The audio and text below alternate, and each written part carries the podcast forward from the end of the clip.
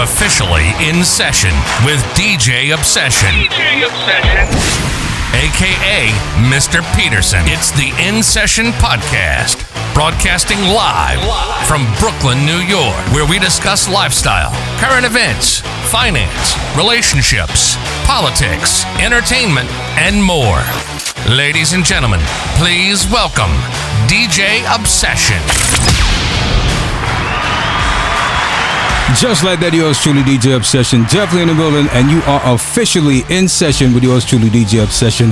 Welcome to the scene. Hey, listen, I know there's a million different things you could be doing or a million different people you could be listening to, but yet here you are listening to me, and don't think for a second that I don't appreciate that, because I do, so let me give you a round of applause.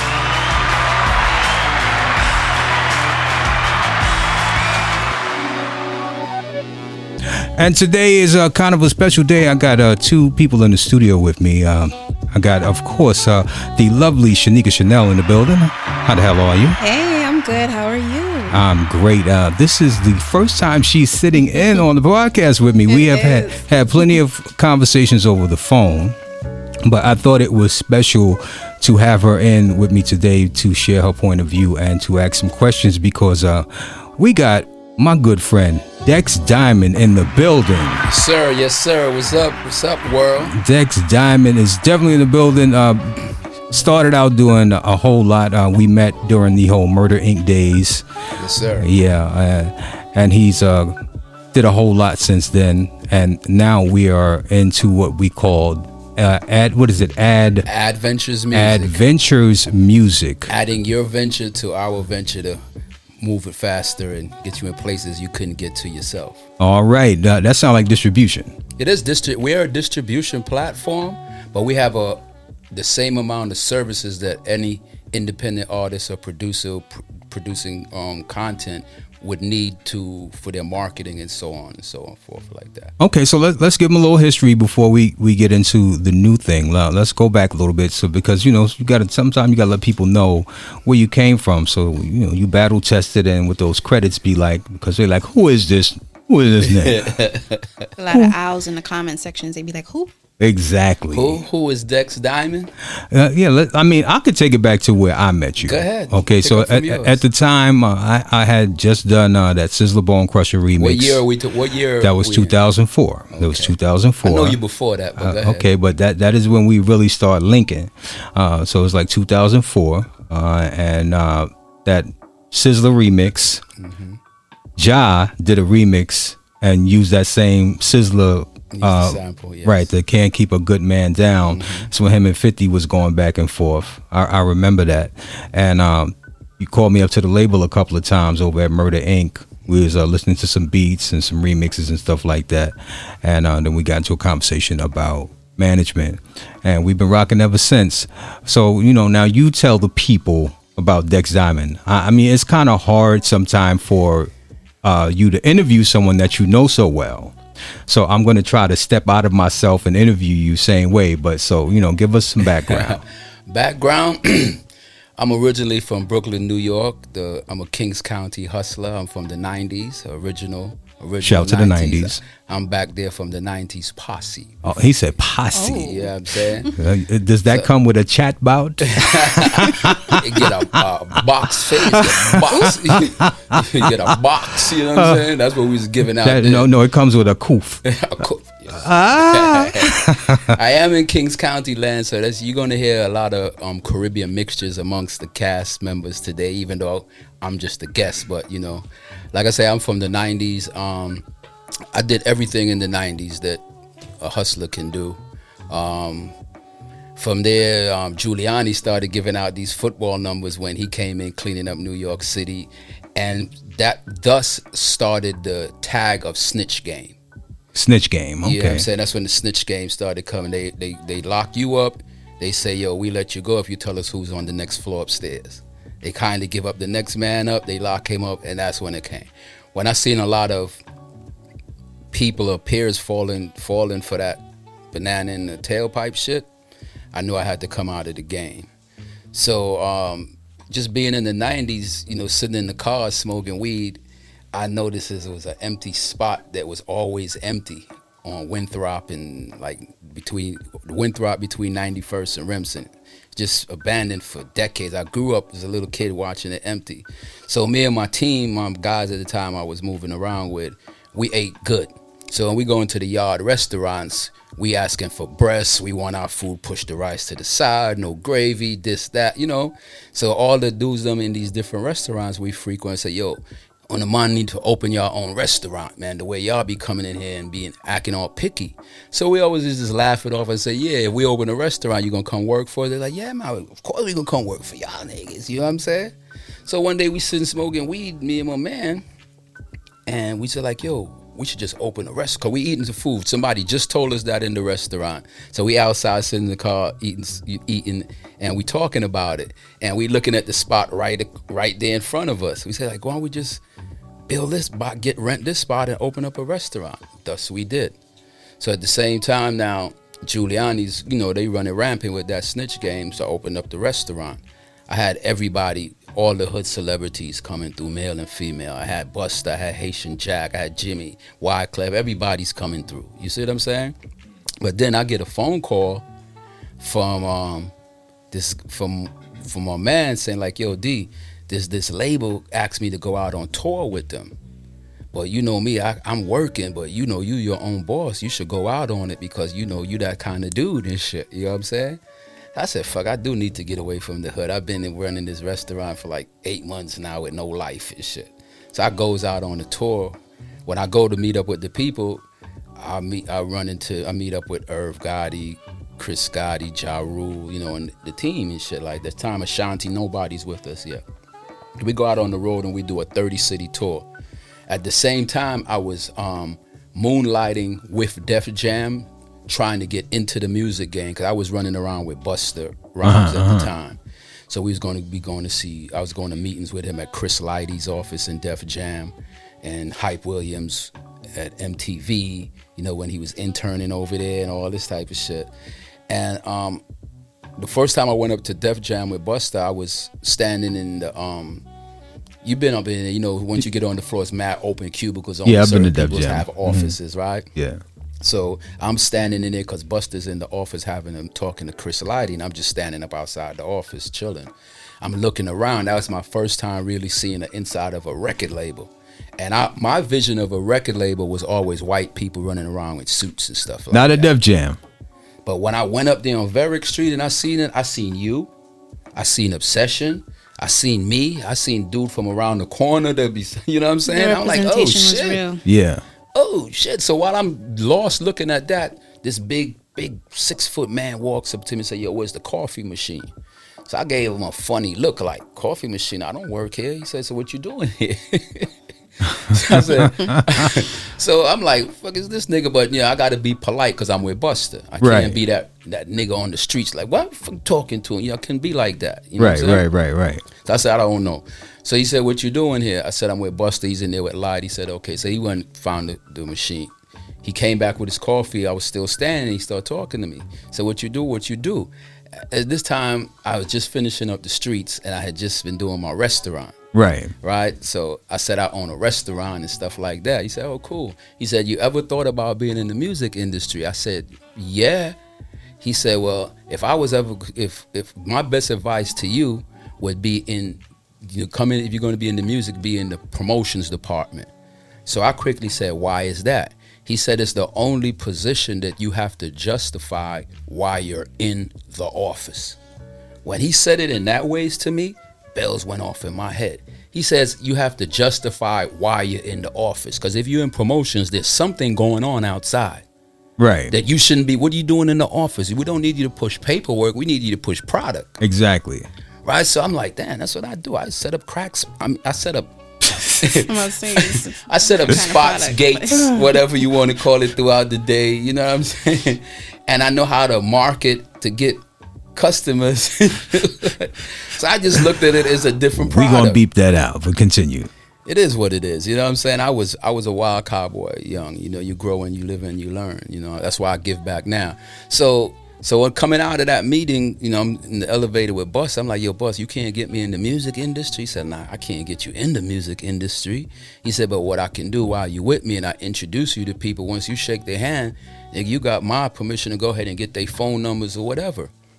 So running around with him, I started hearing, one time I was in the somewhere and a dude named Kevin Lyles was there. And I heard Kevin Lyles, it's like six people in the, waiting for the elevator, and Kevin Lyles was saying like, the fastest way into a corporation is through the mailroom.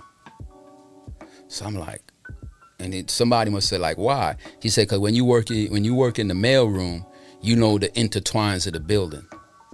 You know whose positions, who's what, who's assistants, who's the boss, who's different things. And back then, when a job opening came, it didn't go out online. Remember, they used to, back in the day, I'm giving up my age, they used to post jobs on the bulletin boards in the mail room or the conference room. Right. So the mail people who come up on the floors to deliver the mails and the packages, they're the ones that put that job openings list in the conference room or wherever they put it, right? You see what I'm saying? Right. He knows the person who's having that position. He knows the assistant. You see what I'm saying? Right. He might can do the work, because in the music game that day, there were new things opening up in music, like what they call now, back then they called it new media. That was the touch of the internet starting to come in. You see what I'm saying? That you call that new media, where you're going to do interviews for AOL online and people all around the world can see you. Right. Those never existed at one time, like our people take things for granted. Oh, I know all too well. You know, so... It was these type of things that I learned just on the humbug being around that made me say like, damn, as a hustler, this is the same shit as a drug dealer or pharmaceutical salesman. You understand what I'm saying? It's the same lifestyle. It's just a different product. This is how I want to live, like a hustler. But right. I'm doing something legit. I'm doing music. So I was all in 150%. And so, you know, so I went out on that tour for that month with Murder Inc. And while out on that tour, Irv and Chris and John like, yo, when we get back, don't be a stranger. So when I got back, I came right back to my restaurant. And at the same time, I had picked up a contract in the tunnel on Sunday nights for selling food in the tunnel. Okay. Now, Sunday night, mind you, there's 5,000 people coming. Oh, yes, it is. There's about 100 to 200 security guards that have to get there like 4 o'clock on a Sunday. So they never really got a chance to eat. So once I come in at 6 and my staff set up all that food, I have like damn near 60 to 70 security guards buying 2 plates of food. One to eat now and one to put down, so that when they leave at 4 in the morning, when everything is closed, they got their food. Right. But a lot of them got to jump on the train. Plus all those people that was coming in the club. I was caking. So now I'm doing, you know, the restaurant, and I'm trying to get with the Murder Inc. dudes. Couldn't do both at that time. I had boats, motorcycles, jet skis. I didn't have no time for those no more once I got in, start touring with these guys. So we came back. They said, you know, get down. So I came in. I was director of the street team, because at that time, that was the marketing and promotions team, other than clerical and administrative shit. Right. And I came in. I made my mark, yo. I came in. I changed a lot of way that people marketed and promoted inside the music industry. Thus, you see the Murder Inc. brand. You know, I built that brand. You know, since I made it a household name. Irv made the music. He picked the right artists. The other people on the market. Everybody did what they had to do, but then it comes down to radio promotions, street promotions, getting the word out there. Right. So I was traveling all over the country, doing all types of what you're supposed to do. Because remember, this is corporate at the time. So I've worked with rap artists. I've rapped with R&B. I've worked with R&B artists. I worked with pop artists. Shout out to Vanessa Carlton, who was once on Murder, Inc. at the time. That's where I got a lot of my pop knowledge and pop experience with pop radio and stuff like that. Then I had I did country music. Ashanti had a record with a country singer called Kenny Chesney. Mm-hmm. So we had to work that record as well. So working a record on urban R&B. It's a whole different ball and game. And country. You see what I'm saying? It's a whole different ball game. So when a lot of people was just working for urban, they only worked on rap records, maybe some R&B. So that's why I got a lot of knowledge and connections on different genres of music. But moving forward, we moved into a digital world. And at the same time, we went through all the, you know, these are all the episodes, or these are questions for you guys. We went through the Murder Inc. trial and the feds with Murder Inc. We went through the 50 and all of that. And then at the time, Irv, after all of that, Irv just like, yo, it's no sense in continuing Murder Inc. to make music if all the labels are going to be working to demise us. Okay, so let's stop. All right, so you said a lot. That was a lot of information. That was a lot to digest. Right? Mm-hmm. Okay, so no, since you stopped right there, let's just kind of talk about when everything started happening with 50 Cent and Ja and that beef, and you know, that along with the trial and taking murder out of the name and just calling it the Inc. Like, how did all of that come about?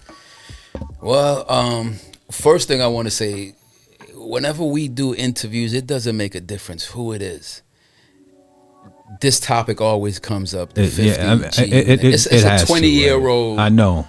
20-something-year-old beef, and to us, that's so far past me. It is what it is. I could say things like this. We were like a Murder Inc. at the time. We were like a $250 million company generating. That's all the money we make in Murder Inc. So even if 50 did demise Ja or whatever, take away what, 100 million, 150 million, we're still like $100 or $150 million company. Okay. 50 was not the threat. No, I'm not saying that. Okay, what I'm trying to get is like, what was the vibe like at the label? The vibe? I mean, the vibe was, we doing what we do. We don't give a fuck what niggas think. We doing us. We once you make great music, there's nothing more you can do. You see what I'm saying? Now you also said the labels working against y'all. What do you mean by that? Like, who was working against y'all? Universal, Def Jam. So you're saying they had a vested interest in stopping you guys? Well, you see, when you're going up against the feds, you have to understand those people who helping the feds might fuck around and go in your closet. We love you, Murder Inc. This is probably the Bad Boy stance, all these other labels stance. We love you, but y'all fucking with the feds. We can't do nothing. We don't want them problems, because we got skeletons in our closet. Got you. You know what I'm saying? It was so bad that while in trial and we're waiting for deliberation, Universal actually had their lawyers come into the courtroom to try to get Chris and Irv to sign papers to give up, their joint venture, their 51% and creative control of Murder Inc. to Universal, because like breach of contract, like they was really confident that what the government said they had on us really had. They thought we were gonna go down. Wow. Only 1% of people beat the feds. Oh, I know. All right, so we're in that 1st percentile. But you got to understand, 50 didn't stop the money flow. The feds did that. 50 was just another issue knocking on a door that's already cracking hard. You see what I'm saying? Right. And they were paying money to make sure that can be seen to people. Because you got to remember, Universal owned Interscope, and they owned Def Jam, Universal, that side. Right, so all they did was take the money that Murder Inc., they were giving to Murder Inc. for advertisement and everything, all the machine. All they did was switch it over to 50. So this is where we're saying that, how can we win when they working against us? They took our supply to give to this guy. Got you. See, but the fans don't understand it. It's not for the fans to understand. They understand what they read and they see what's on the news. You know what I'm saying? Right. And then they hear a hot song or a little diss track that everybody's bumping at the moment, and they feel like, well, this was really the catalyst. Like, this is what did it. But they don't know the inner workings of what's going on behind the scenes. I know. You know what I'm saying? The feds came and got me out there in L.A. Put $1 million bail on me. I didn't even know that. Wow. Long as I known you, I didn't know that. I never knew that. You should. It was like all over every tabloid, every news, CNN. It was, I was living in the murder mansion in L.A. at the time because I was working with Black Child and Cadillac Ty. Yeah, I remember that. On their promo tour. So we was on the West Coast for like 3 months, hitting up Phoenix, you know, all the West Coast, but had a base in LA at the mansion. You know what I'm saying? Right.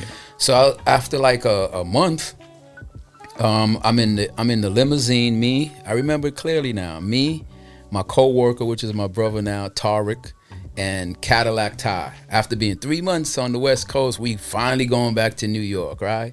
Get in the limo, we pull out of the mansion, we pull out, go down the block, then the limo stops. So, you know, we pull down the divider so we can see through the windshield, and we see the car is stopped.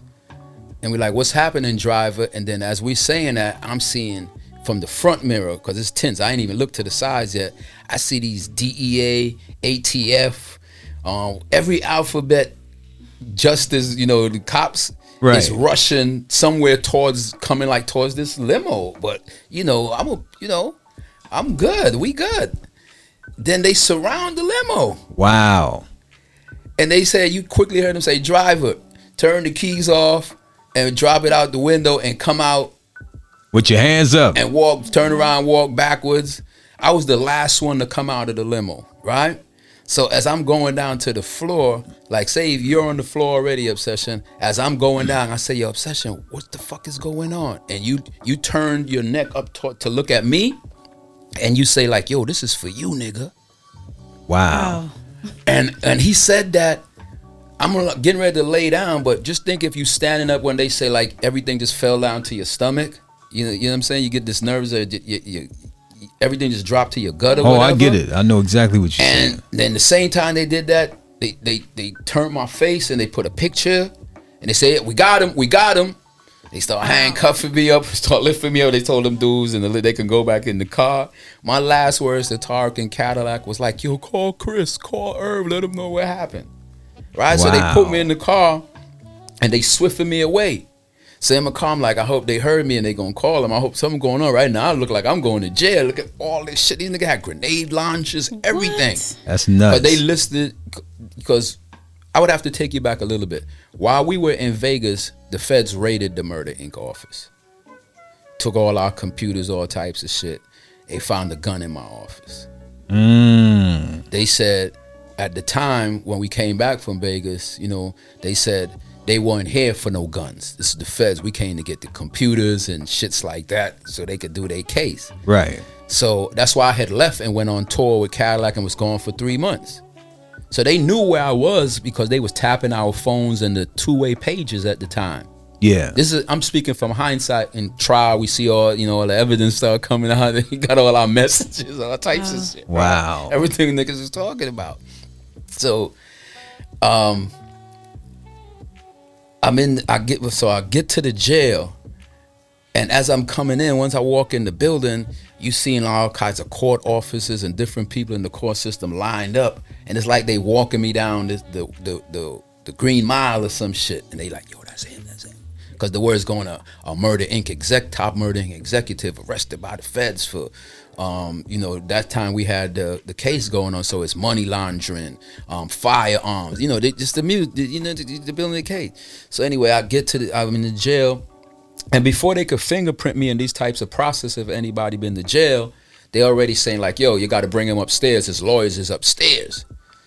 So me, I'm like, all right.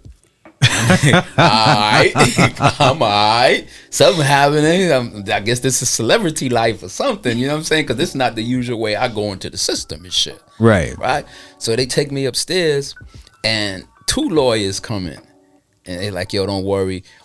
We're from so and so law firm. We retained from New York from another law firm. Retained us to represent you, just to, you know, bail hearing, the arraignment court and shit. Right. So he said, don't worry, you're gonna be going home, you know, you cool, you good and shit, right? Get up there to see the judge and say something, blah blah blah blah. I said, yes, okay, blah blah blah blah blah blah. Judge said $250,000 bail.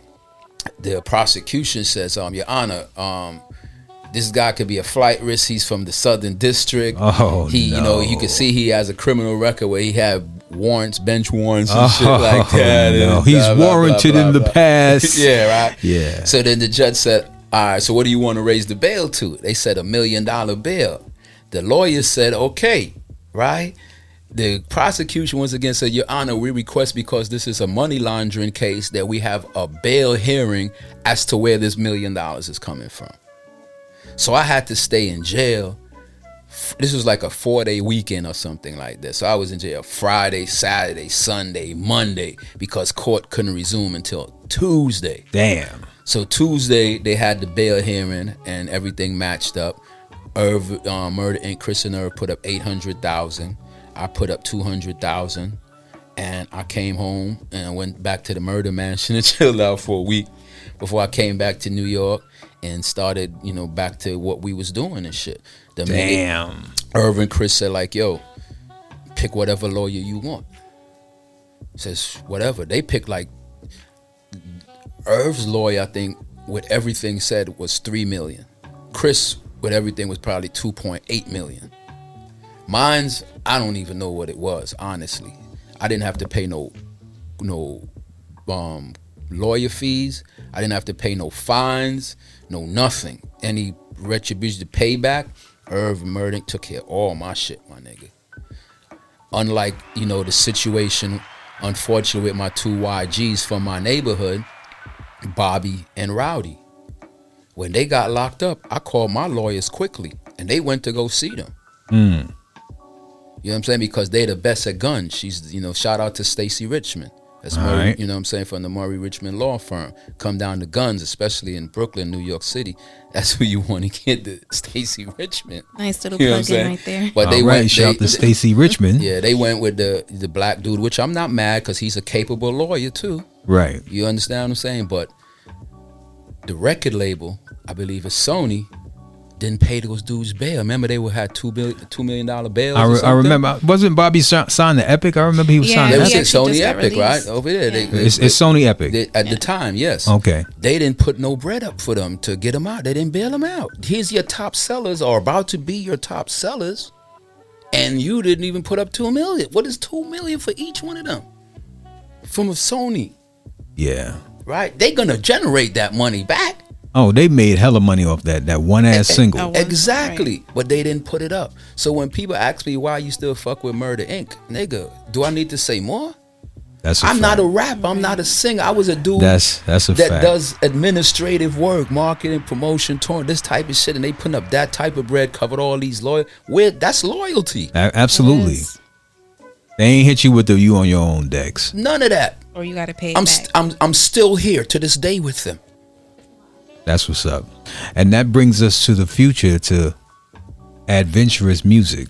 Not Adventurous, Adventure, excuse me. Let me get it right. Yeah. Adventure Music Group, right? Adventures Music. Adventures no music. No music group, just Adventures Music. Yeah. Okay. It's like adding your venture to us, but it's music content, music and video content. And who's involved with this? Chris Gotti is the founder and CEO. Technically, I am the COO. We have a Latin division. The president of our Latin division is the infamous, legendary Don De Niro. And then we have, you know, our administrative staff, but the main figures you see as far as this movement is Chris Gotti, Dex Diamond, Don De Niro. We travel the country trying to empower and educate independent artists, producers, managers, editors. You know, we have a program at the company, because since we travel, we need everything that artists need to show what it takes to move content. Right. And that's what we have. We have shooters, we have editors, we have digital marketing people. We have all of these things because we're leading by example. We're independent. So we're showing independent artists and producers what you have to do to be independent and survive. I'm not saying that our platform will make you a multimillionaire and in the 1% of artists. But I could definitely tell you there's nobody else giving you this knowledge, this information, the networking, you understand, right, to help the independent artists go beyond. There was a saying a long time ago, a commercial, Charles Schwab commercial. They used to say, an educated consumer is the best consumer. Right? I don't know if you guys remember this. I remember Charles Schwab. I remember. Yeah, he had a commercial like that because they were selling stocks and equity, so they needed intellectual, smart people. At the time when that was being said in the music game, you don't want to hear shit like that. You keep that away from artists. Right. And they manage. You don't want them to be educated because you got to keep robbing them. You know, the record label game, if you don't know, is designed to rob the artist. That's why the demand and the urge for independence is great.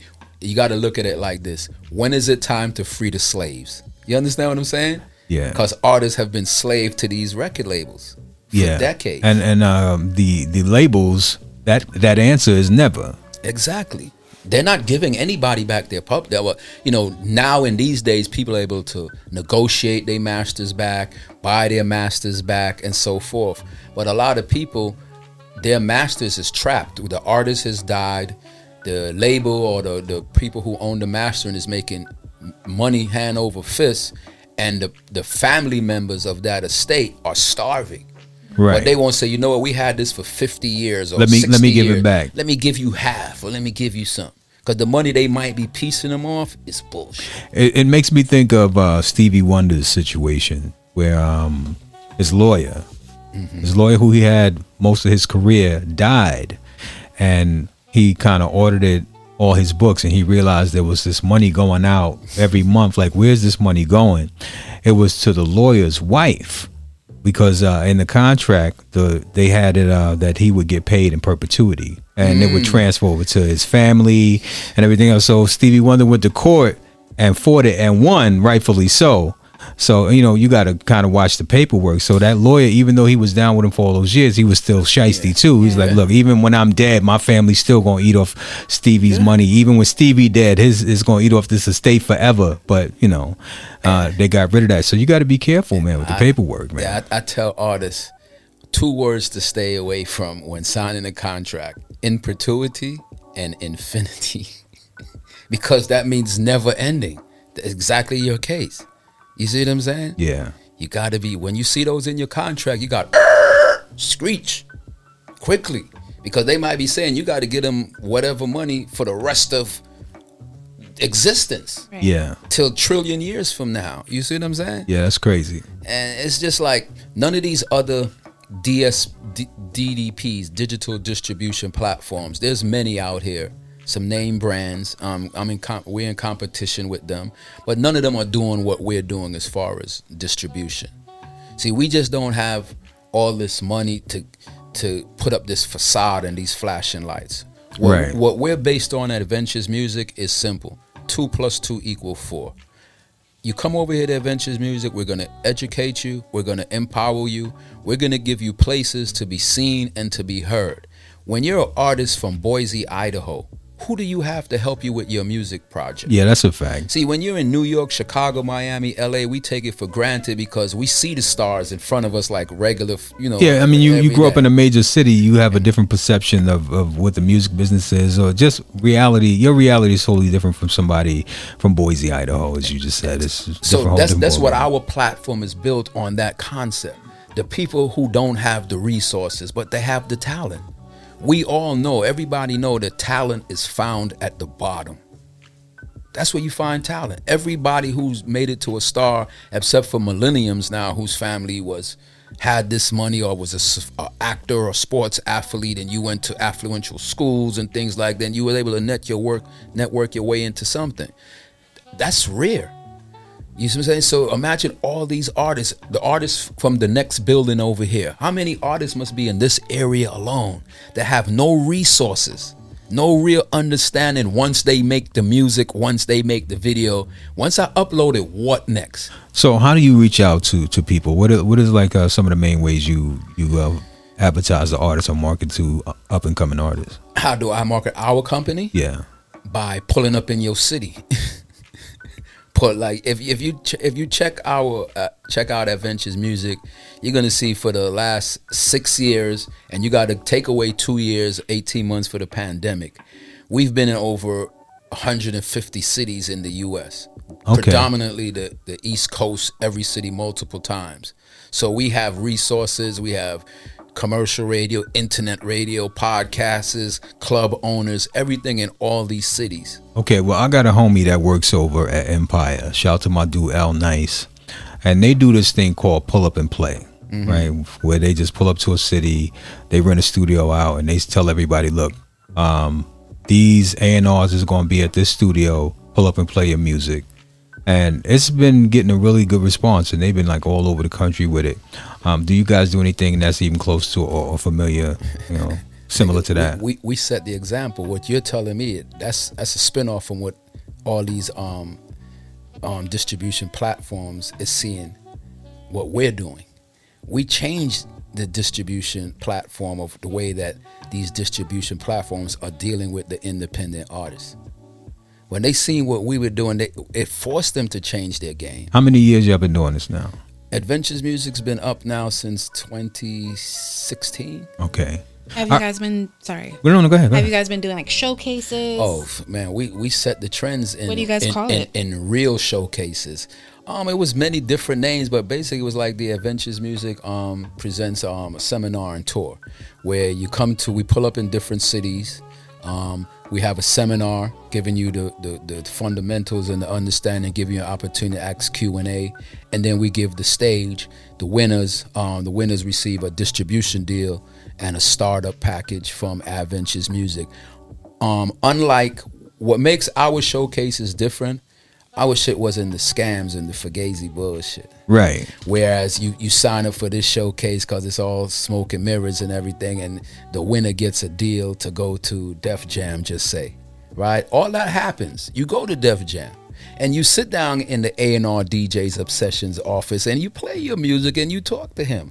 And he shakes your hand and tells you, we'll get back to you or let you know. And this is what I see is the main thing that I see. The best thing that results from that showcase, you're going to see this A&R and everything. This is the number one trending thing that I see. And you're going to say yes. How many times you look at somebody's Instagram or whatever it is, and you see them at Atlantic Records or Sony taking a picture. Oh, plenty of times. With that background right there. In front of the logo behind them. In front of the elevator. Yeah. Because that's what you get when you go to a lot of these bullshit showcases. You get an opportunity to take a picture of the logo and put in your captions, up here at Def Jam, great meeting, big things coming. To artists, they think that shit is hot shit. Yeah. They think it's going to make people just run to their music and run to them. You understand what I'm saying? I have a question. So with your seminars and like your tours and stuff, do people pay to come? People pay to come, and then that's how they. Yes, people do pay. You do have to pay to come because it's a cost for me to bring my team from New York to, let's say, the furthest part I've been with my team driving, St. Louis, Missouri, far as Texas on the lower end. You see what I'm saying? Houston regularly. You know, we're known throughout the. You know, we're known throughout the country. It's just that we don't have, or we don't spend that money to place ourselves in the lanes with the flashing lights and everything.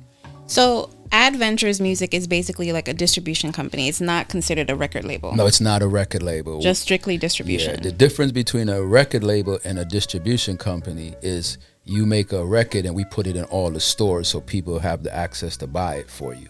Right, but what would make an independent artist say, you know what, I want to distribute through Adventures instead of doing it independently through like Ditto or DistroKid or TuneCore? Why? I'm going to tell you exactly. That's a great question. I love that question. That's what I'm saying. It's 2 + 2 = 4 here. The majority of artists that's on Adventures Music came from Distro, Empire, CD Baby, United Masters. The number one complaint, they don't get no representation.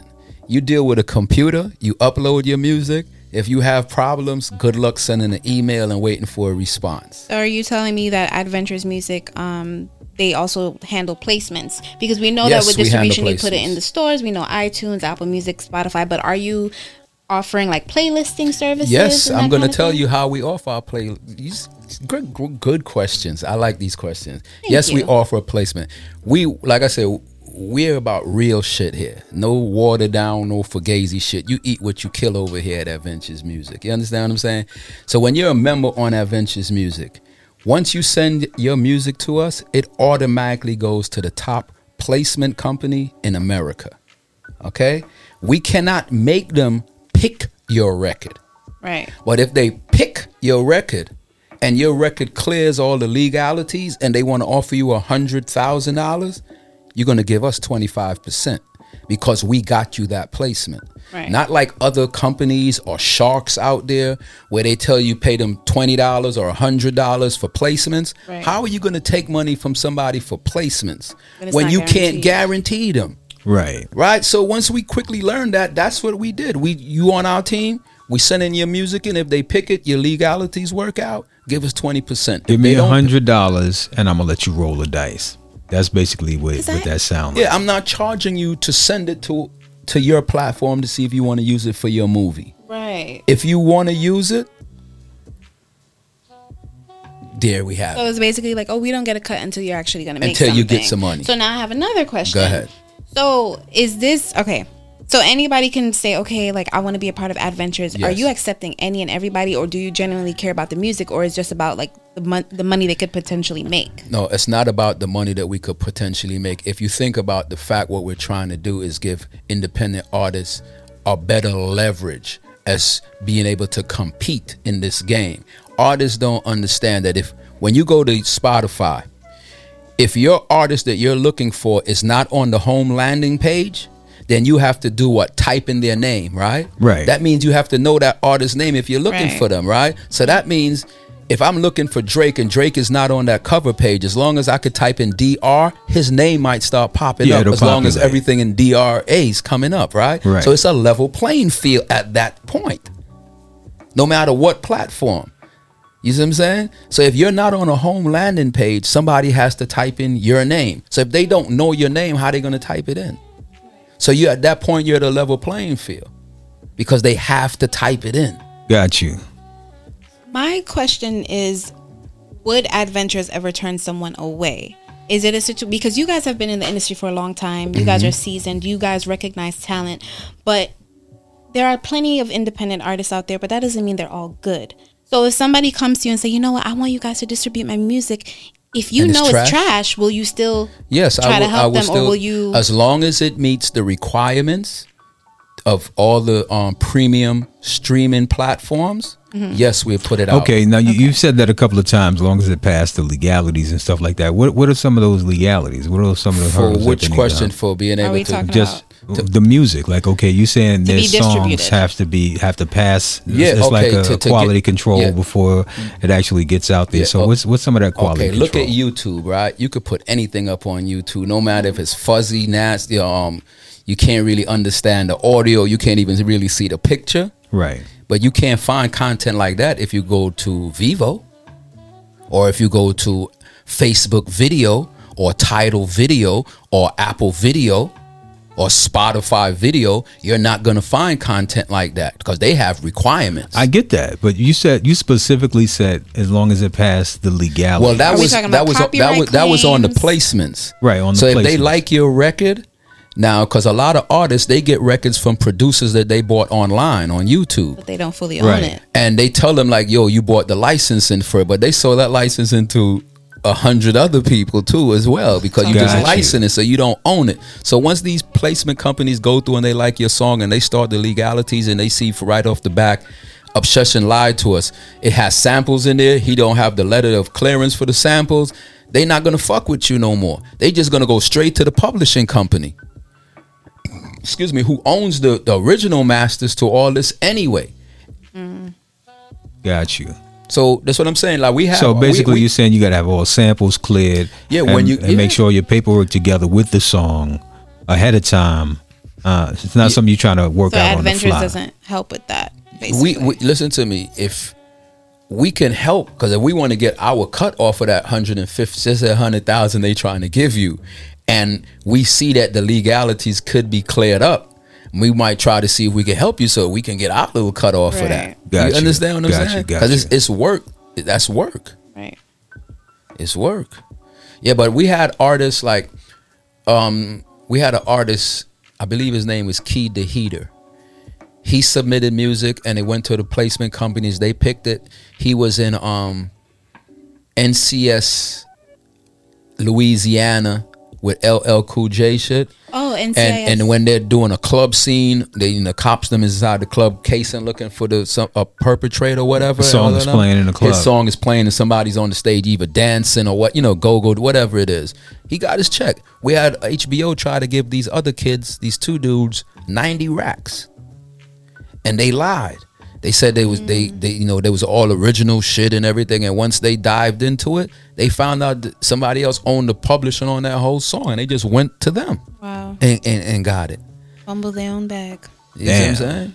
So it's crazy, man. So it's a lot with it, man. Yeah, these are the things that we're trying to educate. These are the things you can't get at none of these other distribution platforms. As far as distribution, I cannot knock United Masters, CD Baby, none of, I can't knock none of them as far as distribution, but that's all they do. Most of the people distribute on a lot of these other DSPs, DDPs, is because their favorite artist is distributing on there. That's the only reason they distribute on Empire or correct. United Masters or CD, because one or two of their favorite artists, that's where they put their music out. Got you. I've seen that quite a few times, like in the Jamaican industry, like when, you know, everybody was distributing through Johnny Wonder and Happyless 21st Happyless, and then all of a sudden it was Zojak worldwide because Vybz Kartel was using them. And then I was like, but what's so special about them? They do the same thing. They just, you know, put on Apple Music, Spotify, this and that, but the promo doesn't come along with it. And I think that's where a lot of artists get confused. They equate distribution with promotion. Yeah. But in this case, you're kind of doing both, because you're distributing, but you're also helping them with placements. It's just up to them to make good music. Yeah, and not have a lot of samples or have the problem. Like, I have artists that's putting out records with French Montana on it, and now these DSPs, when you have an artist like that, they want to see a letter of authentication that you have the rights. Right. They pull it back down because they don't even want to get a letter from French Montana's people. Right. Like, I just had an artist put up a song with him and Swae Lee. Is it? Okay.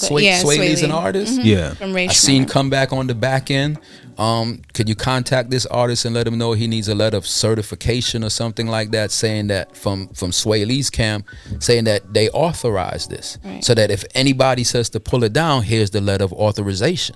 Got you. Makes sense. You know, so you educate, you also a little more hands-on with the artists, and you can get it any place anyone else can get it. Yes. And outside of those two things, is there anything else that's unique about what you guys are doing? Yes, everything that we're doing has not been done, and now we're making other digital distribution platforms see what they have to do if they want to keep gaining customers or keeping the customers that they have. Because like I said, a lot of our clientele, at least 60% of our clients, are from past other existing things. Like, for one, why we're winning too is like, over when you're on these other distribution platforms, I know some of them has been making the change because there's new technology coming in. When you put a record out before, you had to accumulate $275 worth of streams on that particular intellectual property, that song, before they would send you your first check. So you have a lot of artists that's making music and videos and putting them into these systems, and then sometimes you can even go to the artist's Instagram page and you won't even see their own content being promoted on their page. So if they're not doing it on their own page, what makes you think once they put it out in the system that they're promoting anywhere else? So now they get frustrated because they're putting out content and they ain't getting no money. So they put out another song and another song. Unlike what independent artists don't know, most of these platforms don't allow you to archive your music together, so that when the quarter is over, whatever all your music made, they're just going to give you that bread. They shut you down by telling you you have to make $275 increment, your lowest, before you can receive your first set of money. Here at Adventures Music, it's with the latest technology now. Once you make $35 in streaming, you can start pulling your money out yourself. We pay out the 15th of every month. Wow. So you put your request in, you look at your analytics, your portal, see how much money you got. If it's $35, you put in a request at least a minimum of 3 days before the 15th, so that money gets direct deposited. So you guys have a standard contract, or is it different from artist to artist? Well, our contract is not a contract that locks you into us. It's more of a contract to say that if you give us the rights to put up your music, and anybody tries to contest the music that they have the rights to it, when you go to court or when you're dealing with the upper DSP, the digital distribution platforms, he who has the paperwork is the official holder. So are the agreements exclusive or non-exclusive? It's non-exclusive as an independent artist. Remember, we're about independence, right? So how can we be trying to lock you into contracts or lock you into certain things if we're claiming to empower independent artists? All right, so go ahead. So let's say you have a contract with an artist to distribute their music for a year, and then they decide after that they want to go to another platform, like they want to move on to United Masters or something like that. Do you remove all their uploads because they no longer work with you? If requested, it can be done, but we would recommend to an artist, if you're getting your money on it, leave it where it's at and just give the new platform new music. No, I agree, but there are some services that actually, like, if you stop working with them, they remove your uploads. Well, most of the name brand ones, if your song doesn't, they tell you, you could come on their platform for free, or you pay $20 for a year or whatever to upload music and everything. Those shits is bullshit. Because once your song don't generate money, if you're not going to pay with your credit card to keep it up there, they take it down. Got you. So you all don't do that? No, we don't do that. Your shit stays up there for in perpetuity and infinity. That's your shit. You own it. We don't own nothing. You're just giving us the rights legally to distribute your shit and collect the money for streaming and downloads. Okay, so you don't only do music; you also do video content. Video content. Okay, well, would that be considered like short films, movies, feature films? We're getting like that into that. That's why I was, earlier offline we were speaking about Clash TV, all these streaming platforms. Shout out to my man Rush Evans over there at For Us By Us TV. Ooh. You know what I'm saying? If y'all don't know about For Us By Us TV, you need to go and download that app and support. That's a black-owned content streaming, and they have great shows and movies. If you're tired of watching the same old movies on Netflix and Hulu, go over. I'm telling you, go over. I've seen some ads for it. Yeah, man, I know they got a show with Monique Slaughter coming out. Yes, I've seen that. They have a lot of content over there. Content that you have not seen, movies you haven't seen, and everything. And it's free. For Us By Us. For Us By TV. So it's an app. TV. So you could get it through the app. And you can put it on your smart TV and on your phone. Yeah, it's just like you go onto the Roku or the Fire Stick. Yeah. I got you Roku. Can access these things. You can also access it on Fox Soul. Shout out to my man Jay Alexander, my man Rush, Robert Evans. Fox Soul. Shout out to Fox Soul, but I'm just keeping it above. That is a horrible station. It's a start. It's a start for people. You had to have a stepping stone, and you tweak and you build, bro. Please start. Get the tweaking over there. They're also covering Saucy Santana's show. Yes, that's as well. Coming. It's dropping there. And he just signed to is it RCA? He just signed to them. So shout out to For Us By Us TV. I support them. Shout out to Jay. So it's the same brother from Fubu, right? Yes, Jay. That's Jay, one of the pod, the one that was in the clubs with us. Yeah, Jay and my man Robert Rush Evans. He was the cameraman and director behind a lot of Mona Scott's first few years of Love and Hip Hop and Love and all this. Who is Ray? That's Love and Hip Hop. What a blow to the community. But let's keep it going. As far as Adventures Music, man, there's nothing. None of these other platforms are doing what we're doing. We're actually empowering the independent artists, producers, and everything. We have artists that decided to be an artist, came out on Adventures Music, been putting their music out. Some went to majors, it ain't work out. Some winded up being on TV and stuff. Irv picked up one or two artists from our farm. Irv looks at it like it's a farm. Like, you guys are generating mad talent, and he picked a lot of artists from Adventures Music and made singles for them and put it out. This is a side question. Is he still working with Saya? SRI, the producer? No, the rapper. He was working with a rapper named Saya, SIYA. Right now, Irv's not really working with any rappers because he just finished up his season 3 of Tales. He's just working on Made in America. That's going to be a movie that's coming out. He's about to go on the road with his talent search again, looking for independent artists for his movie and TV show. He's releasing the Murder Inc. documentary. Drops, I think, right after the BET Awards. Okay. Nice. He's finishing up writing the Supreme Team movie. And I believe he has a big announcement coming up very soon. Yeah, hip hop documentaries, man. They like just anything that's really talking about hip hop and getting to the crust of what was going on back in the day, or some situations that you knew what was going on, but you didn't really know all the intricate details. Like that's a big move because watching what's his name? Watching Ralph McDaniel shit. Did you watch Video Music Box's documentary on Showtime? Nah, or was it HBO? Was it Showtime or HBO? I didn't even know they had one for Ralph McDaniel's. That one slipped me. You got to watch that. I'm definitely gonna go. It's either HBO or Showtime, one or the other. It was definitely. Yeah, I get all those on my Fire Stick. Shout out to my Fire Stick. Yeah, shout to Fire Stick. Shout out to everybody stealing. You know. Hey, listen here. It's the American way, brother. Yeah, it's all good. Listen, man, I do it too. If anybody out there has a Hulu password, you can pass it on to me. I need me a Hulu password for real. Because I think Netflix now is is cutting down the amount of people who can use their password. I think it was 5. I think they're doing it down to 2 now. Because they say too many people passing the passwords. And well, it needs to at least be 3. We gotta pay for the extra. We gonna see that. I know that's what they're supposed to do. That's crazy, man.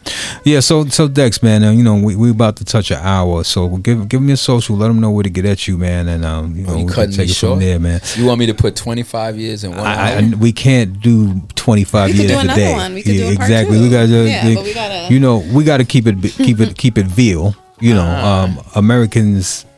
Attention span. It's really short. I got you. You got to break it down and put it into the YouTube shorts. Exactly. You got to give it a nice. See, that's that digital stuff. He know. Yeah. He know. I had so much information. Well, and we could do a little more, man. Let's keep going for it. I didn't, you know, like you know, I do podcasts. I produce podcasts myself. Okay. And when we have, without a guest, we might run close to 45 an hour, but with a guest. It could be under 2 hours because in radio and podcast land and everything, it's either you're going to take a half an hour worth of content and make it into an hour worth of content, or you're going to take an hour worth of content and make it into 2 hours. The hour and a half, hour and 15 minutes don't really work accordingly. So if you only have a half an hour content, you got to make it an hour content. You dropping gems, y'all. You know, another thing I would tell artists right now is, man, listen here. You have paraplegics making more money than artists right now, just simply off of the Instagram. Yo, reels. You know, you're speaking of other people making money. I was watching the Amber Heard Johnny Depp trial. Mm. I was watching it on YouTube on a station. I'm gonna just plug them. It's called Legal Bites. Mm-hmm. It's literally lawyers watching the trial and yeah, and just saying, you know, watching it live and, you know, and the objections and explaining some of the terminology that they hear and some of, you know, the legalese that we hear in the courtroom, they breaking all that down.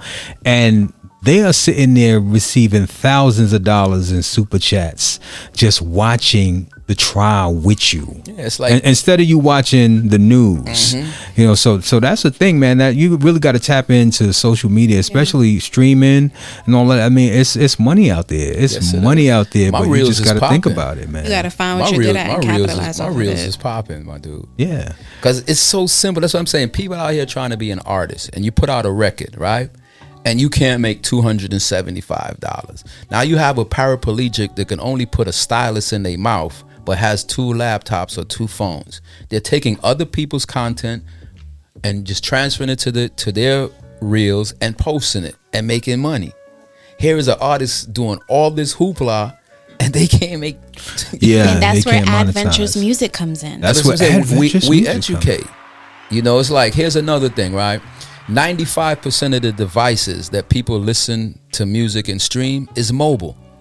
Oh yeah. Right? 27% of that, what's left of that might be desktop. Then the 1% might be, you know, through voice over something, you know, blog or whatever, things like that. Then a lot of artists don't understand that when you're on these other streaming platforms, I mean digital distribution platforms, they don't educate you, so it's a lot of things that you don't know that you need to do to your music before you put it into the system. You understand what I'm saying? Like for once, there's this level called LUFS. You're an engineer. LUFS, right? That's the levels of loudness, relativity to the mix and all that. Yeah, loves. That's a certain frequency, right? So when artists are mixing their records, the engineers don't know, or the mixers don't know who's mastering. They don't even know this information. I was about to say it's up to the producer, but then they don't even know this information. Wait, who you saying the people? the engineers, the person mastering. Well, I guess because I'm into it, I know. But continue. Right. Yeah, you see, when I said loops, when I said loops, you were aware. If I said this same thing on 10 podcasts, I think maybe you and two other people might have even had some idea of what I'm talking about. Yeah, the levels for Spotify has to be about 14 LUFs. For mastering CDs or just like general music, it's minus nine LUFs. I believe for YouTube is 12 LUFs. I know the scale because I do it all the time. But a lot of people mastering and mixing, they don't know this because a lot of people are learning from YouTube and going on the go. Because they're not real producers. Yeah, exactly. But you see, that's the thing. In a world now where accessibility to what you want to be and what you want to do is great. So people, if you want to be an artist, you can be an artist. If I'm a distribution company and I'm promoting independent artists, if you bring me a record, if you like it, I love it. You're independent. Your creativity is what you created. Rather people buy it or not, that's not my job. My job was to take what you envisioned and put it in all these stores, whether you like it or not. So yes, you're not biased to it. I know she asked the question much earlier about it, and we took the slow boat to China to get there. But she's basically asking, if it's whack, will you put it out? And the answer is yes. Yes. Yes. Because how then? That's not right. You know, somebody wants to be in music and they making trash. Somebody's gonna like that trash. Yeah, because I have heard some songs that I was like, I would never give this my attention, but it got views. You know, there's 22 million independent artists in the United States. Speaking of numbers, on you guys' distribution, how many artists are you working with currently on our platform? Yeah, probably about 7,000 to 8,000. That's a lot. Yeah, but I'm nowhere near Empire or I'm probably up there running close to United Masters. I think probably like because Empire just has a little more branding. No, Empire has like a 15-year run. At one time they were like the only ones besides. What was their name before? It wasn't their name. It was it wasn't Empire before. No, it was something else. Because I got a check from them. I can't remember. I know the name. I can't remember at the moment. But he left from that company and started Empire. Okay. He left. Wasn't it InGrooves that he left from? I think was it InGrooves? No, it wasn't. You talking about the CEO Shazi? He or is it? It was another. It was another. I know the name, but I can't remember. It was at the time they had an office somewhere like in the. On the west side in the 20s, like east, West 28th, somewhere around there. I can't remember the name. I should know. I know it. I can't remember the name. Because Dame Dash took Sizzla over there to put that album out. I can't remember the name of it. I think it was Koch. Now, if somebody out there, Koch turns to E1. If somebody out there knows differently, then maybe I'm wrong, but I think it was Koch. I could be wrong, but I know I got a check from them, though. Yeah, so getting back to that list, the reason why I say that and why I was saying how many devices people listen to, the reason why list is important, and I want these lower level understanding artists to understand why, because we listen to devices on Bluetooth, we listen it through the car, through those boom boxes, through iPods, through wireless headphones, all wired headphones. When you have the right lift scale mixed right through, no matter what device somebody listen on, it's always going to give it them translates. Quality. Yeah. See, so me I started out mixing and then I got into the mastering and I learned a lot doing both. And when you do a really loud mix, it doesn't necessarily mean it's mastered. It's just loud. And if it's too loud, when you upload it to these platforms, they turn your music down. They will turn it down and it squashes the sound. So it doesn't sound the same. So the finished product that you put out that you want the world to hear, they don't get to hear that exactly as you want because you uploaded it too loud.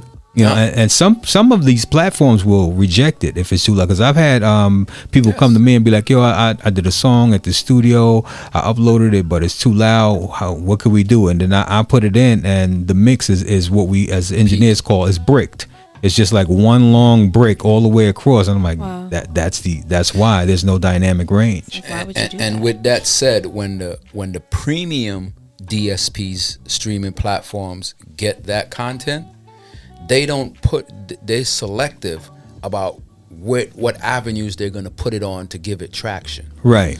So if your stuff is loud and all that or distorted, you're going to be on iTunes or Apple, and it's going to sound horrible. But they're not going to pair your song in algorithms that's already moving with that type of music. Right. So that's why I try to explain artists, you know, the premium partners, the Spotify's, the Clear Channels, the Apple Music, all that, they are funny about the quality of music. Absolutely. In the mix. They'll have you on their platform, but your song won't go far because they're not really wanting to represent that. You see, and I'm very aware of that. And even with my podcast, I pride myself on making sure the audio is top notch. Mm-hmm. Because if you just get finished listening to Joe Rogan, and then you listen to me, I don't want it to be a drop off. You know what I'm saying? I don't want you to listen and be like, I can't listen to this. This shit don't sound right. Now I know this is the biggest person doing podcasts in the world right now, but I still want to be comparable. Like when just as audio is concerned, I want my shit to be crispy. So you listen and you like, all right, I don't have to turn that off.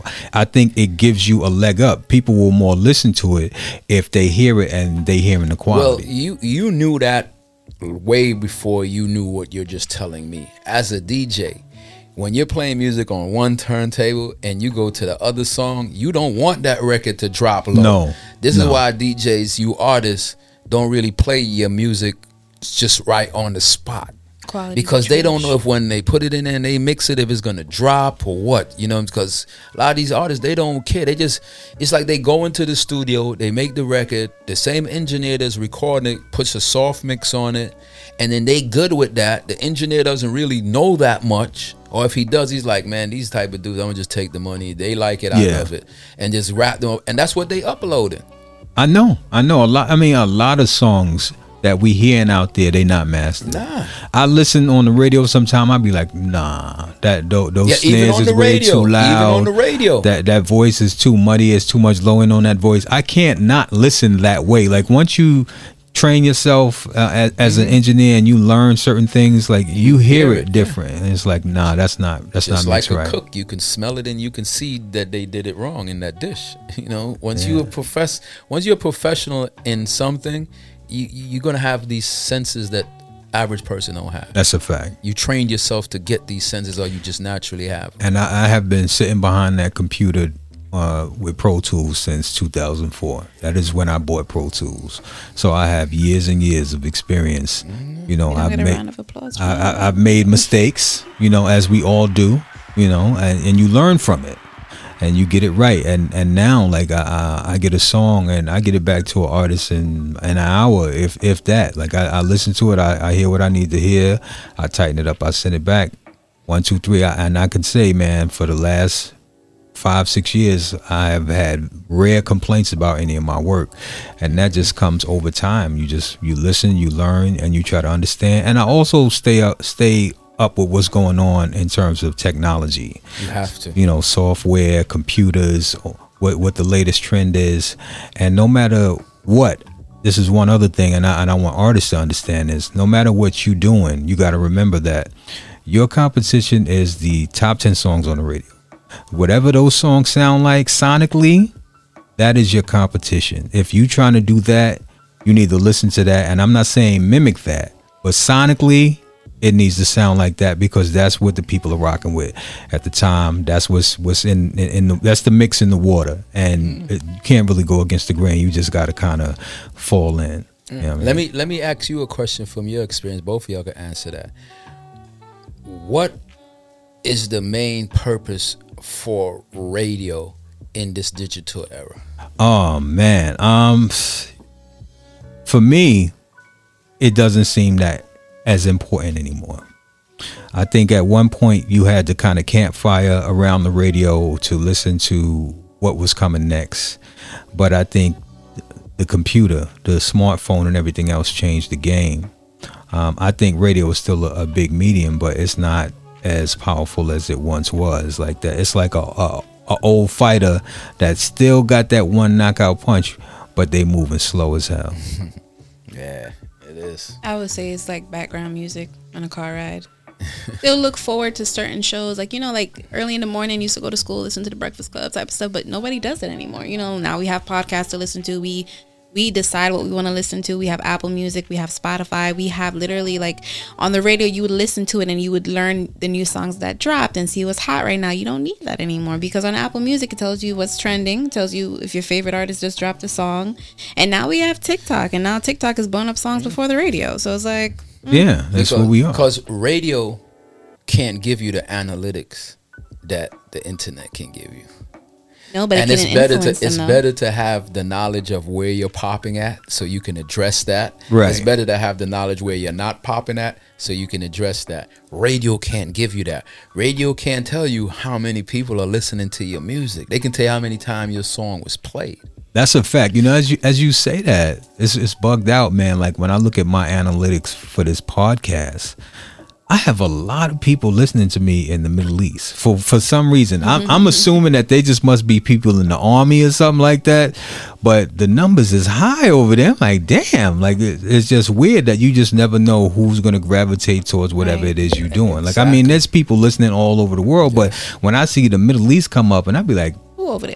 Exactly. I'm like, wait a minute. 15% of is listening from over there. That is it's weird to me. The members on Adventures Music, right? I get to see some of their back end stuff, and I see the countries, cities that their music is streaming in. So when I do reach out to them online, or they just saying what's up to me, I'll be like, yo, you need to look at your portal and see where your music is streaming at, and then go and write a caption and post a new post and put that caption in Google Translator to whatever country you're streaming in, and put those things up in your captions on your reels, your social networks, whatever. Right. Put the country flag. You see what I'm saying? Hashtag a few hot things in that country, so you could try to jump into an algorithm that's shadowing you already. You understand what I'm saying? Right, right. I tell people, if your music is streaming in Israel, man, put that caption in Google Translator into Hebrew and post it. Everybody listens to hip hop. The culture of America is hip hop. That's a fact. They're selling our culture. They told us our culture was bad, and then they turn around and act like white people invented box braids or cornrows now. Ooh, like they did this and they did that. Bo Derek. You understand what I'm saying? They're selling our culture. Every commercial that's on TV is interracial couples in a car commercial, in a grocery store commercial, rather it's a Chinese, a white, a black, and a white. However, this is the best time to be black now. Black is money. It's always been money, but it's a cultural thing now. You know, it's a trend, it's a fad. And you know, billionaires now are coming out of their billionaire hiatus and hanging out with these rappers. When you see these rappers, when you see these girls, when you see these R&B artists and some of these athletes constantly flying in these private jets everywhere they're going, and you're like, how the fuck is they getting this money to do that? They not generating that money. That's these well-off people wanting to be friends with these artists that has private planes and shit like that. But these artists make it seem like if they buying these or they making these moves. Got you. It's all an illusion. You know, listen, man, it's 25 to 50 racks one way. Oh, I know. Shit's like that. So some of these artists that I see always talking about they flying these private, I'm like, where they getting this bread? Yeah, because we know it ain't from your streams. Yes, where they getting this bread? I'm telling you, the millionaires and billionaires, they want to be friends with these celebrities, these rappers, these R&B artists, these black actors. They want to be down with it. They want to be for. Look in Miami. They bought the Formula One last week. Everybody was out there. Pharrell is out there. What he said? All Pharrell kept saying when they was interviewing, all I know is I'm out here with my man Jim Miller or some shit like that. The white dude he's hanging out with. This dude, who I'm quite sure Jim Miller must be somebody. Right. But he's going to Formula One with Pharrell. Out of all his friends he can have. You see what I'm saying? Look at Elon Musk. Who you seen Elon Musk hanging out with? But you know, Elon Musk is hanging out with Kanye. He's hanging out with AB, the football player Antonio that quit. Brown. Damn, yeah. You know, these millionaires, look at Mark Cuban, he's been hanging, you understand what I'm saying? He's been around, yeah. These power dudes, they hanging out with these, you know what I'm saying? It's the culture. Who doesn't want to have the swag that our millennium carries, my nigga? They want the swag, they just don't want the struggles that come with it. Yeah, exactly. Yeah. Yeah, they like to hang out with black people when it's convenient. Yes. Yeah. But shout to them. Shout to everybody doing their thing. You know, I ain't player hating. Do what you do. Have a great time. Fly on them jets. Get that money. Pop that champagne. Whatever it is you rocking with, rock on out, brother. We here for you, man. So shout to everybody getting that money with them billionaires. Yeah. Well, I mean, a lot of white people denouncing their whiteness, man. Yeah, so we got a lot of Rachel Dolezals running around. But it's a good thing because they're upset that they've been lied to. This is why they having these issues with what's the thing they want to teach in school? What they call it again? Are we talking about the? They want to teach the real history, the true history, and the Republicans and certain white people, the dinosaurs. Like, nah, just critical race theory. Yeah, they fighting these things because they don't want. A lot of white people now, they love this black culture. They love it. And they finding out like their moms or their pops was lying to them about blacks. And they're like, man, them peoples is cool. They not animals and savages. If you lock me in a box, mom, and give me only guns and drugs and liquor stores, what do you think I'm going to be doing? I'm going to be turned out like, because the white dudes who grew up like that, that's how they turned out too. I knew it was different way back in the day. I grew up in Crown Heights. Mm-hmm. And you know how a whole bunch of people from the neighborhood get on a train, go to Coney Island. Yeah. Right. So there's a bunch of us went to Coney Island one day, and we walked. Now we was hopping the train style. We ain't had no real money. It was we just was going to do what we could do. So we would go to the train station. If it was cops there, we walked to the next stop, and we would try to get on there if it wasn't no cops there. So walking to the next stop, we went in the corner store, and I'm thinking I'm gonna get my 50 cent juice and my chips and everything that I normally get around the way. And we in Brighton Beach now. It's white people out there, and none of the stuff that we bought in our neighborhood was in that store. None of it. Like the juices, everything was different. The sodas was different. All those brands was different. And I'm like, I'm seeing shit I never seen before. That's the first time I seen Fiji water. I was like, what is that? They sell water. I'm bugging in my head because in our neighborhood, you ain't seen none of that shit. You seen quarter waters, exactly. Them shit, you bite them and drink them. That's it. That's all we saw. Quarter water, 50 cent juice, regular chips and all of that. And I started to kind of realize that, wait a minute. There is a difference. There was definitely a difference. And they would have that tropical fantasy 50 cent soda. You only found that in the hood. If you went anywhere else, by design, that shit was not there. So it's like, well, what is in that shit then? So, you got to start paying attention. Why are they giving it to us? Yeah, there's a lot going on, man. Like I caught on to social promotion really early. I'm just be honest, man. Like in 8th grade, I didn't do shit.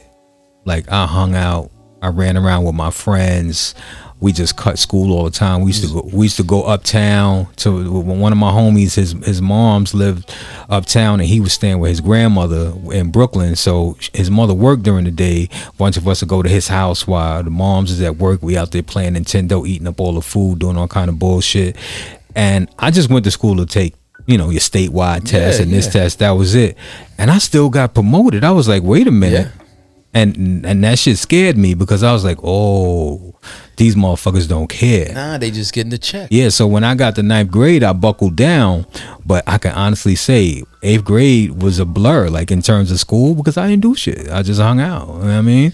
And I realized that they don't care. Like whether you get through or not, they don't care. So you got to really care about where you end up and really studying and understanding what's going on out here, man. These people don't give a fuck. It's so much deception going on out here from our government, from our celebrities. They human too. Celebrity worship, bro. And they have wrong. They might be a basketball player, football, but they still have these different kind of mindsets. You know what I'm saying? And that's these are the issues, these are the problem. A lot of people need to change their mindset. Yeah. I grew up in an era.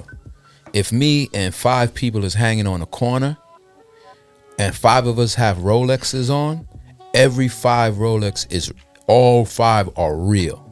This era now, you come up in the corner and 5 dudes got Rolexes, 4 of them are fake, but nobody is blowing up the fake ones. You know, when I came up, if you came up with a fake shit, niggas is going to clown you and you're going to take it off around us because we don't do that. But now right.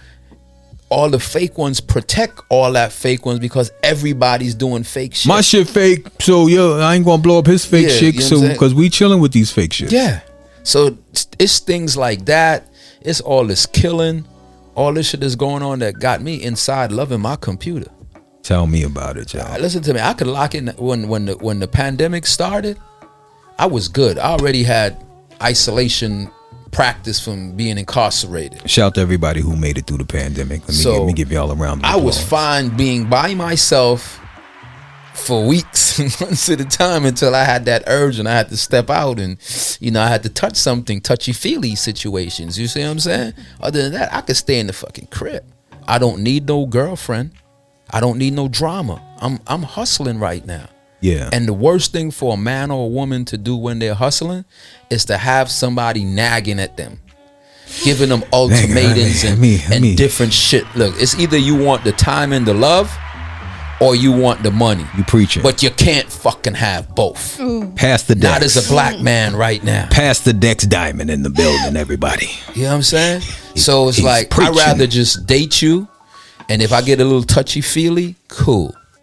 If not, but that's about it. But you don't want it to be serious. You don't want to have to come eventually somebody's gonna, you know, something's gonna snatch me up differently and make me want to stay longer with this one. But right now, I'm hustling. Like most people are out here, they trying to get the bag. Yeah, I'm trying to get the combination to the vault.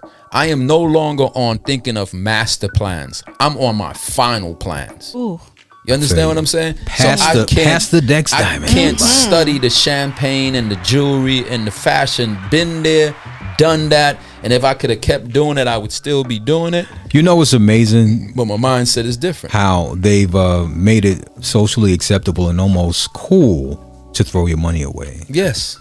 Right? It's cool to just go blow $20,000, $30,000 in the strip club. Yes. So dumb. That is crazy to me, bro. And then somebody will come back and say, well, if you ain't got it, you know, it ain't tricking if you got it. Nigga, tricking is tricking. Wasting money is wasting money. I can't see it, man. It's just, listen, if you got kids, that money, you throwing their money away. You throwing your kids' money away. College tuition. You know, and the clubs, they had, especially in the reggae clubs, they had a thing called Money Wheel, where they throw the money on the turntable, you wheel up the song, start it over. I was back in the day, I was in Caribbean Dome. We vibes and it's turned up. Everybody vibes up. Money wheel. Everybody throwing money. This dude threw away over $2,000, right? And then when the party was over, he was really outside regretting that shit. Like, yo, I can't believe I just did that dumb shit. Yo, I need to tell that nigga he got to give me at least 1,000 of that back. Like, nah, you pay for the little hype that it's going to get you, for the little 10-15 minutes that people gonna remember it, and that's it. It costs you $2,000. How you gonna pay your rent now, bro? Fact. And they ain't gonna think about that next week. Like, no, stupid. Exactly. And broke. And now you can't go. You done threw $2,000. You threw $2,000 last week. You can't come in here and throw $200. You can't now. You forced the pressure. Why you think a lot of robbery and shit going on? Yeah. Out here? They remember last year. It was just good a year ago. It was fashion. It was crab legs. It was 1942. Yeah. Everybody had a wave, right? Once they stop all that money, dudes had to go back out there and figure it out. And a lot of them can't figure it out. Yeah. So they rob it and steal it. They back to that. And then this is my analysis on what got the guns crazy in the United States, especially in New York too. Everybody was getting money. There's no police on the streets. This drill music is the theme for the time, right? Guns, guns, guns. Hunt, get your op. So if you want to be in that or if you like that, you got to get a gun. When I grew up, the same five dudes, we all wearing real shit. Here comes another dude that's cool with us, brandishing a brand new gun he got. But we know this dude is a clown. He's either going to shoot himself, shoot somebody that didn't need to get shot, or bring heat down on us. So when he comes up in the circle talking about he got his brand new gun, one of the five people is going to take that gun from him. So here what I'm trying to say is that everybody had money. They buying the guns. You got pussy niggas, fuck boys, dumb bitches, stupid people, whatever. Everybody got gunned. The scariest gay dude got a fucking gun. They scared to fight. They scared to get beat up. They get hurt if you scream and yell too hard at them. And they want to shoot. Then when they shooting, they closing their eyes. They shooting for stupidness and nonsense. Reason why? Here's one of the reasons. When I was coming up, girls used to push guys' buttons. In this generation, girls are pushing and pulling their buttons now on the guys. A lot of guys is soft and faking. They don't have nowhere to live. They don't know how to make no bread. And they find a young lady like yourself who kind of got a good head, but you love the thug life. You understand what I'm saying? He's driving your car when you go to work. Yep. When it's the weekend time and you want to go out, you giving him money for a haircut. You giving him money for this. You giving him money for that. But most of all, you love that motherfucking op music. You love that drill shit. So when he's at a party with you and I step on his feet and he looks at me and sees it, you know, I don't want no smoke with this dude. He lets it go. But that's not you. You love the op shit. You love that drill shit. You saying to your man now, oh, you let that dude say you just gonna let him walk by. You ain't push him. You ain't do nothing. Now this sensitive ass motherfucker, he got something to prove. He going over there where his other five mans them is at. Right. And he saucing up the story on them. Ooh. And then another clown nigga in there figure that it's we got numbers. Yeah. Let's go fuck the nigga up. Yeah, if I snuff the nigga, everybody else gonna jump in. Just rush him. It should be a whole bunch of bullshit. But I'm saying it's a lot of you women control that shit. Oh, I've seen video after video online of chicks stirring shit up. Yes. And then the dude is dead. And then she's like, I ain't know that was gonna happen. All types. Yeah. Some bitches knew it was gonna happen. She was trying to get the nigga murked so she could fuck with his man, cause he getting money. Yeah. Just a couple of months ago I was at a party and something like that happened. Like you know, we all had a table, everybody standing around drinking. It was my man's birthday party, so we drinking. The dude walks off to go to the bathroom. Another guy arrives with two young ladies, and they standing at the table too. Now, one of the young ladies is taking pictures of herself with all the drinks behind her. You know, she profiling, right? Now, the dude that put money in on this, he came back, and he kind of slid behind her because that's his spot, shit. Right? Okay. She got in her feelings about that. And went to the guy that she came with and was like, yo, this dude, whatever. And now this guy came over to start beefing with the dude who this is his shit. You know, and it was just crazy. It's like you can't front in front of somebody else's table. So you mad and you went to get this dude so he can come and start shit with this guy. But they, you know, they ended up squashing it. But I just stood there and watched the whole shit play out. And I'm like, I hate these types of bitches. Same fucking hood rats. Exactly. Fact. Same scenario. I'm in Planet Hollywood. Same shit. We all dancing, chilling, but we got tables there.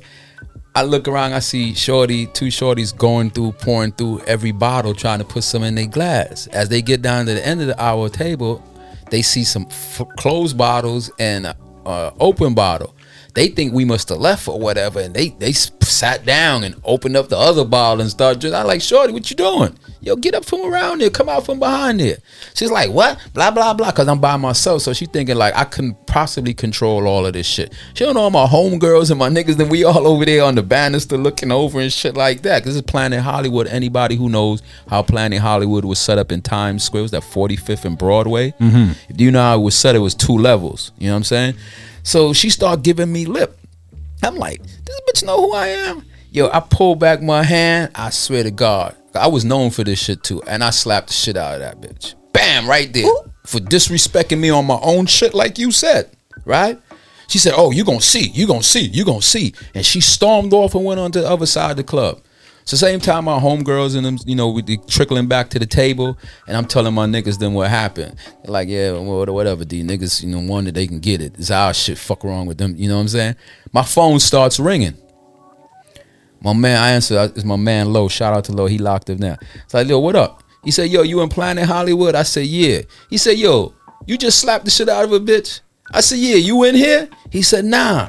Cause my man called me because they was about to come over to your table and one of them said, yo, I think that's Lo man over there. So they caught Lo.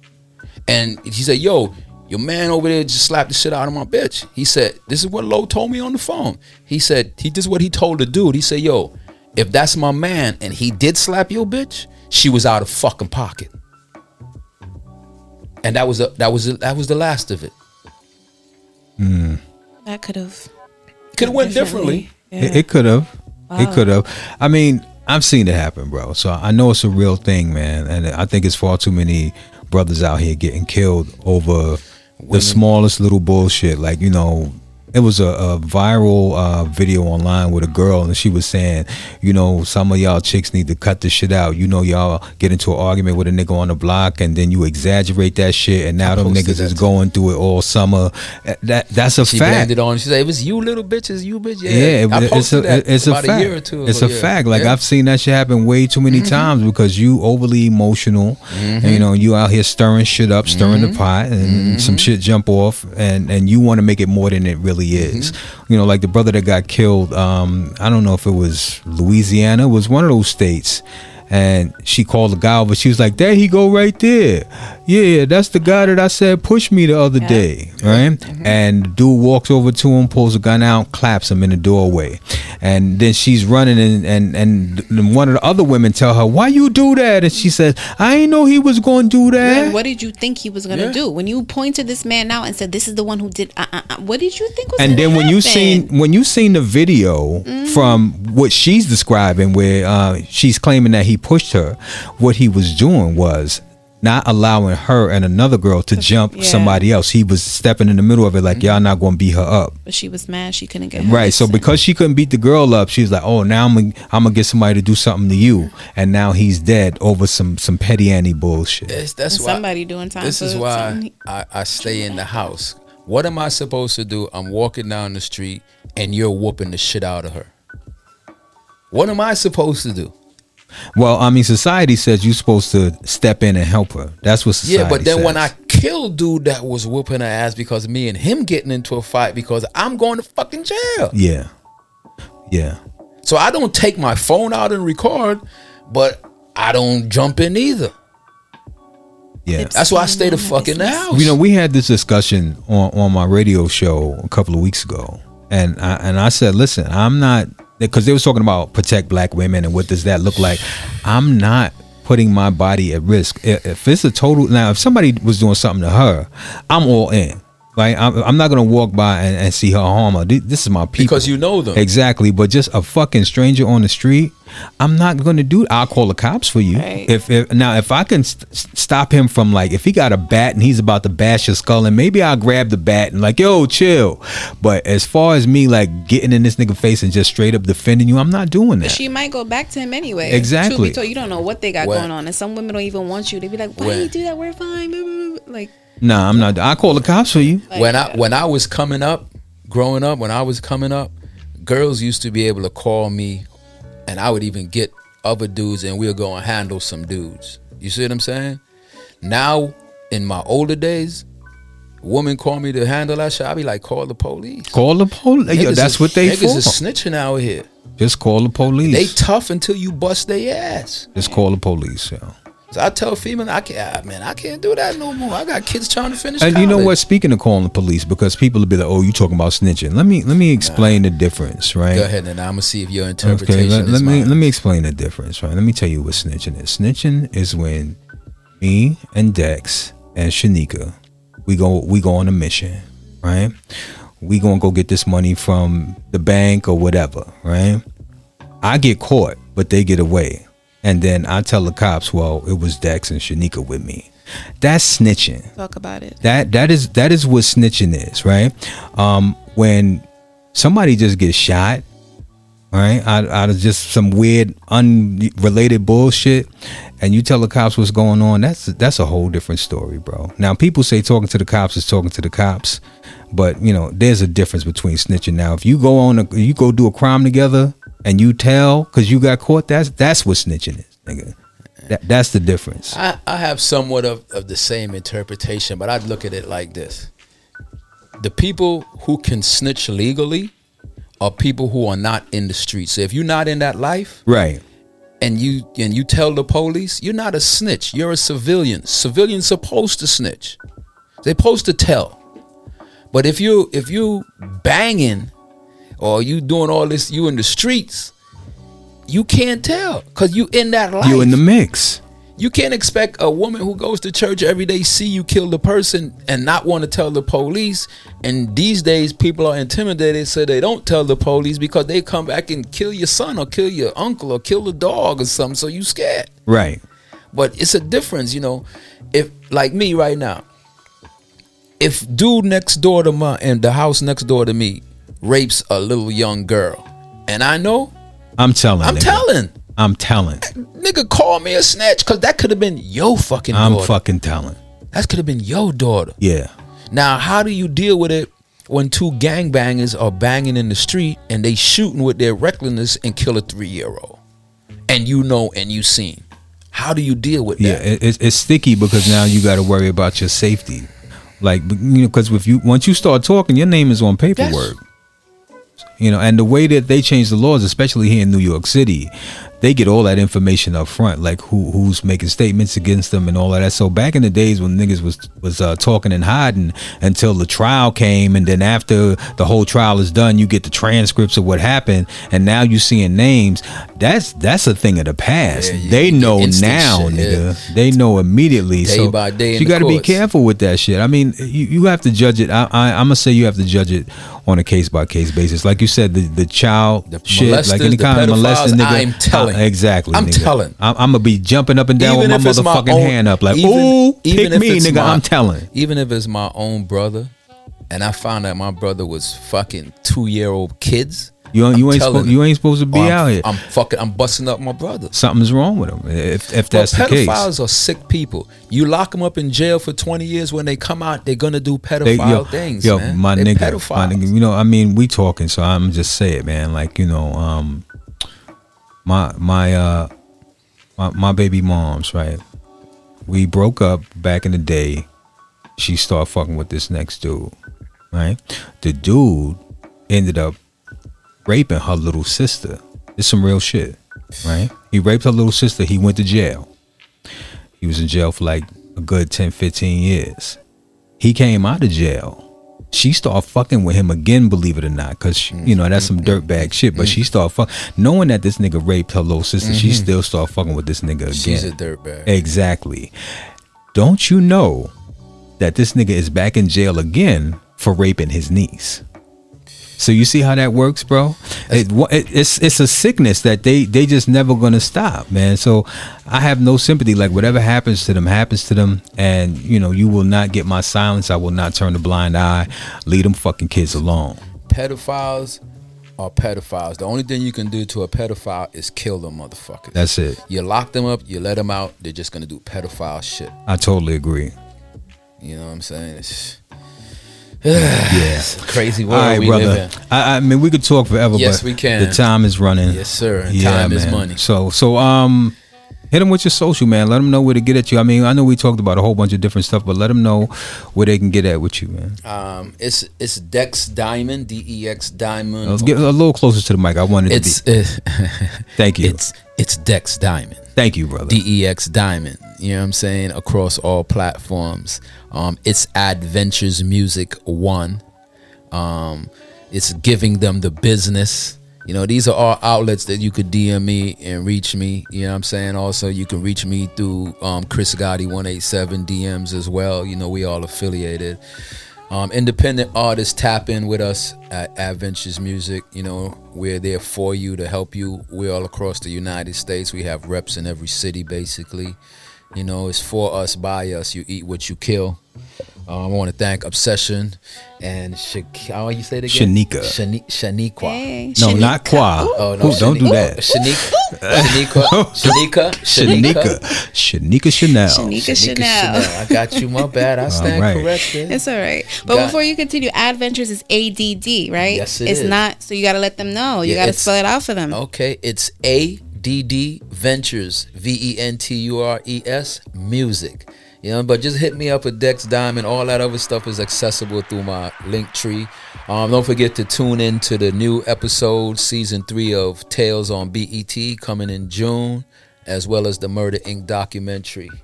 Nice. Looking forward don't forget to our basketball season. You know, if those of you don't know, Dykeman basketball, we start the season out July 5th this year. If you can't make it out to Dykeman, tap into Clash TV app and you see the games live. So nice. Just tap in with us. It's a lot going on, man. We in the community. I'm always in the city near somebody, yo. Nice. And Miss Chanel, you want to give me your social? Oh, you guys can follow me on Instagram at Shanika Chanel, Shanikashanel. That is nice. It. That is all. Thank you, DJ Obsession, for having me. Absolutely. Thank you for allowing me to ask you some questions. Dex Diamond, he was dropping gems. This is exciting. I learned a lot of stuff. I learned some things. And truth be told, I know we're wrapping up, but I do want to say for independent artists, it does sound like Adventures Music is the best way to go because they're offering a lot more than regular digital distribution companies. I just want to throw that out there because I've done some research. I've seen some things, and they're a pretty good catch, y'all. Get into it. All right, nice. And, of course, mine's is at DJ Obsession across all platforms. Just about going to do it for me. Going to pack it up, get the hell out of here. I will see you all on the next one. Thank you all for riding with us. Appreciate the hell out of you. Shout out to Dex Diamond for stopping through today. Shout out to Shanika Chanel for being in the building as well. So God first, everything else after. Stay strong, stay focused, strip to the mind, peace to the body. If you can't be good, you better be careful.